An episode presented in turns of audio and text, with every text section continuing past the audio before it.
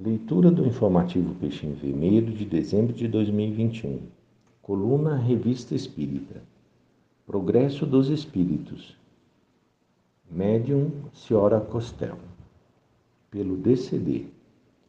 Os espíritos podem avançar intelectualmente, se o quiserem sincera e firmemente. Como os homens, ele tem o livre-arbítrio e o estado errante não lhes impede o exercício de suas faculdades, até auxilia, dando-lhes meios de observação de que podem aproveitar-se. Os maus espíritos não estão fatalmente condenados a permanecer no mal. Eles podem progredir, mas, mas raramente o querem, pois lhes falta discernimento e encontram uma espécie de prazer malsão no mal que praticam.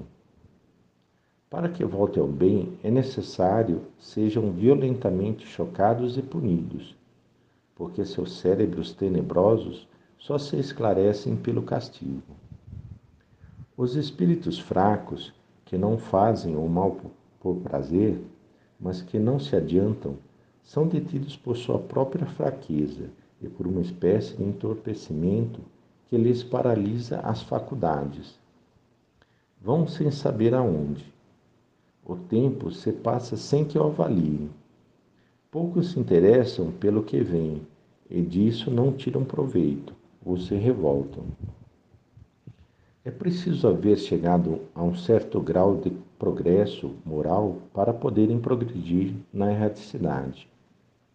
Esses pobres espíritos, por vezes, escolhem muito mal as suas provas, sobretudo procuram ser o melhor possível na vida material, sem se inquietarem muito com os que serão depois.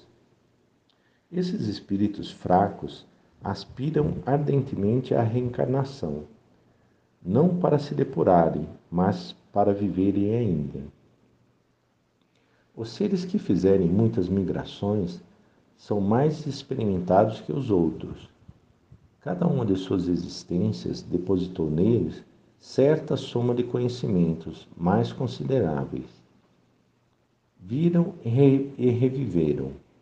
São menos ingênuos do que aqueles que se acham mais próximos do ponto de partida. Os espíritos vindo da Terra nela reencarnam mais frequentemente do que em qualquer outro lugar, porque a experiência adquirida é aí mais aplicável. Quase não visitam outros mundos, senão antes ou após o seu aperfeiçoamento. Em cada planeta são diversas as condições de existência, pois Deus é inesgotável na, vari na variedade de suas obras. Entretanto, os seres que os habitam obedecem às mesmas leis de expiação e tendem todos para o mesmo objetivo, de completa perfeição.